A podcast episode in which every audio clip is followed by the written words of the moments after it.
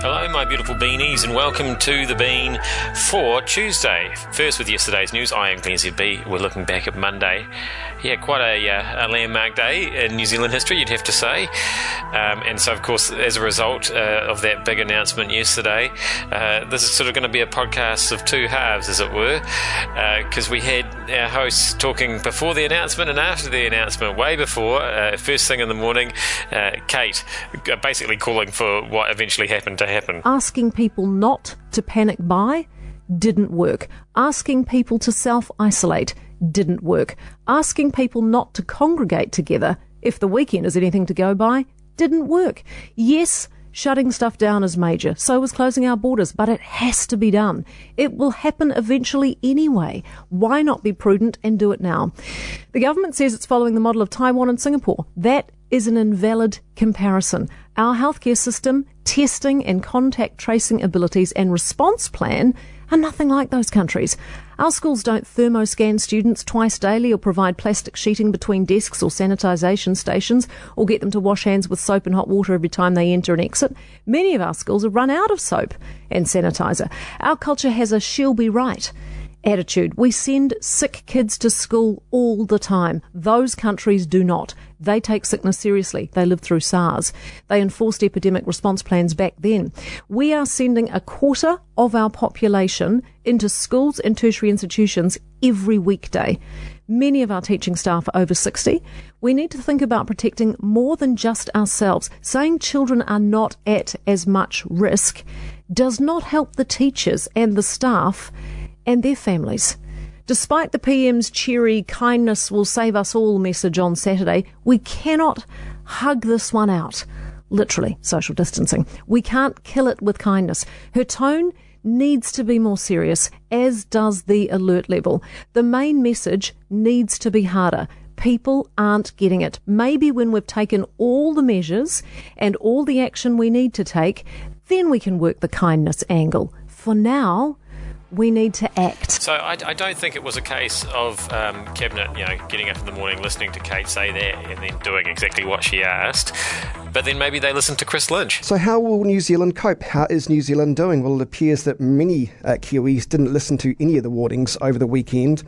Uh, there were scenes of Wellington bars open for business, with, with people queuing to get into bars, not listening to the social distancing rules. Uh, similar cases in parts of Christchurch as well. Uh, some of the bars and cafes were doing a roaring trade. Uh, but the questions now remain as to whether that needs to change. Uh, no disrespect to any of the bars or restaurants across New Zealand, given the fact that some of these announcements were only made uh, over the weekend. Auckland's closed down all its uh, council facilities. A similar situation in Christchurch. Every council facility, whether it's a library, um, whether it's a swimming pool, it is closed until further notice. And you can understand that as well. But the new normal has arrived in this country, and uh, we need to be together on this, not physically, but mentally. Tell you what, I met a uh, friend at the pub on Saturday night because um, I had a feeling that this was coming. So did he, um, and I'm glad I glad I did it. I think we obeyed all the rules and recommendations at the time. We even sat outside, maintained a respectable social distance. Um, yeah, it could be the last one of those for a while, and I'm yeah very very glad I ordered that third beer. Let's just say that. Um, so anyway, uh, then the announcement was made, and Deputy Prime Minister Grant Robertson was a big. Pa- oh no, hang on, he's not the Deputy Prime Minister. He's not even the Deputy Leader of the Labour Party. Why isn't he? Will banks be open? Essential banking services will be. Um, we're working through with the banks exactly how uh, that will work. Sorry, yeah, I'm just taking you off speakerphone there. Um, working just through with the banks now exactly how that will work, but yes, essential banking services will be. Okay, getting a lot, for, for some unknown reason, a lot of questions about laundromats. Do you imagine that they'll be open? I don't believe that they will be. I'm just looking at the now. The essential services list is available on uh, the COVID nineteen website. Yeah, I haven't seen it on there. Yeah, but it, it is. But look, it's being updated all the time to be get to more granular levels of detail. But I don't believe that laundromats will be no. Oh, I, when I said I haven't seen it on there, I meant I haven't seen laundromats on there. Okay. What about farmers who are in a situation where they're harvesting right now, picking the grapes, anything like that?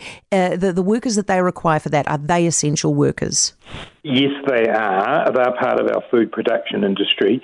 Again, the really important thing for people who are working in that industry is that when they are undertaking that work, they're doing it in line with public health guidelines. For ex- example, having that physical distancing of a person being at least two metres away, that kind of thing. And so the Ministry of Primary Industries right now, I've just come out of a meeting actually where this was being discussed, is working through what the, how those protocols will work in different food production industries. But it's very important we continue our supply, delivery, distribution, and sale of food.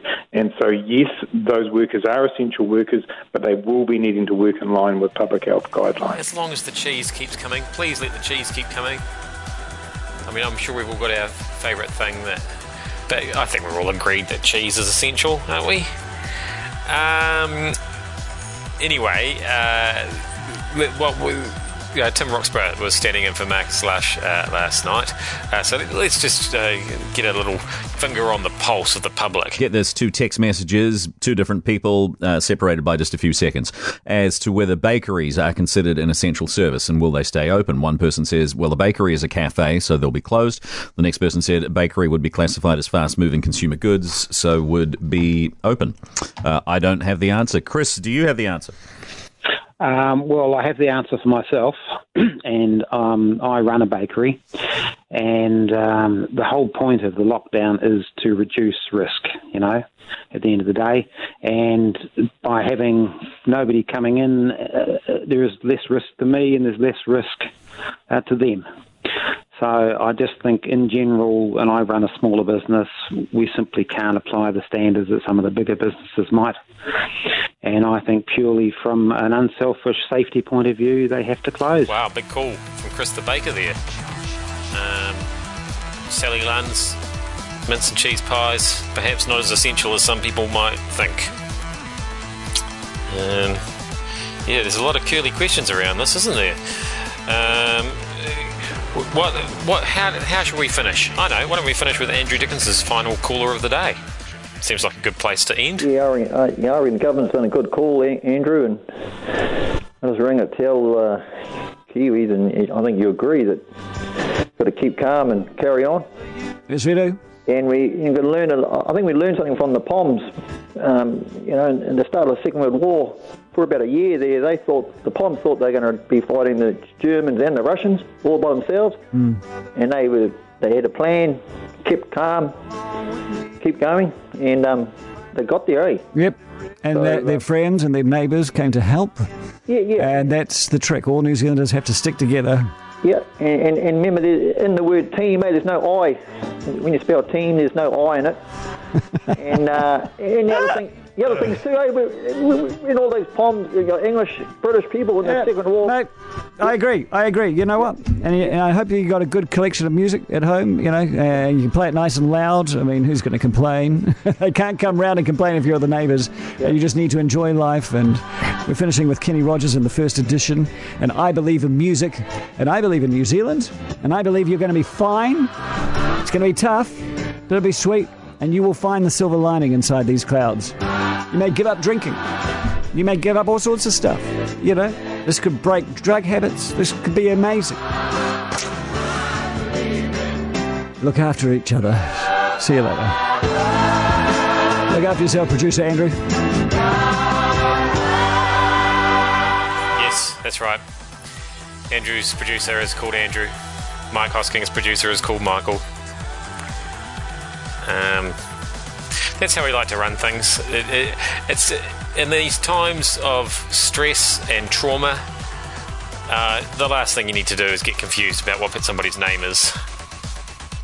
I am Glenn ZB. Uh, what I was before yesterday, and I continue to be. And I'll be back here with another News Talk ZB tomorrow. See you then.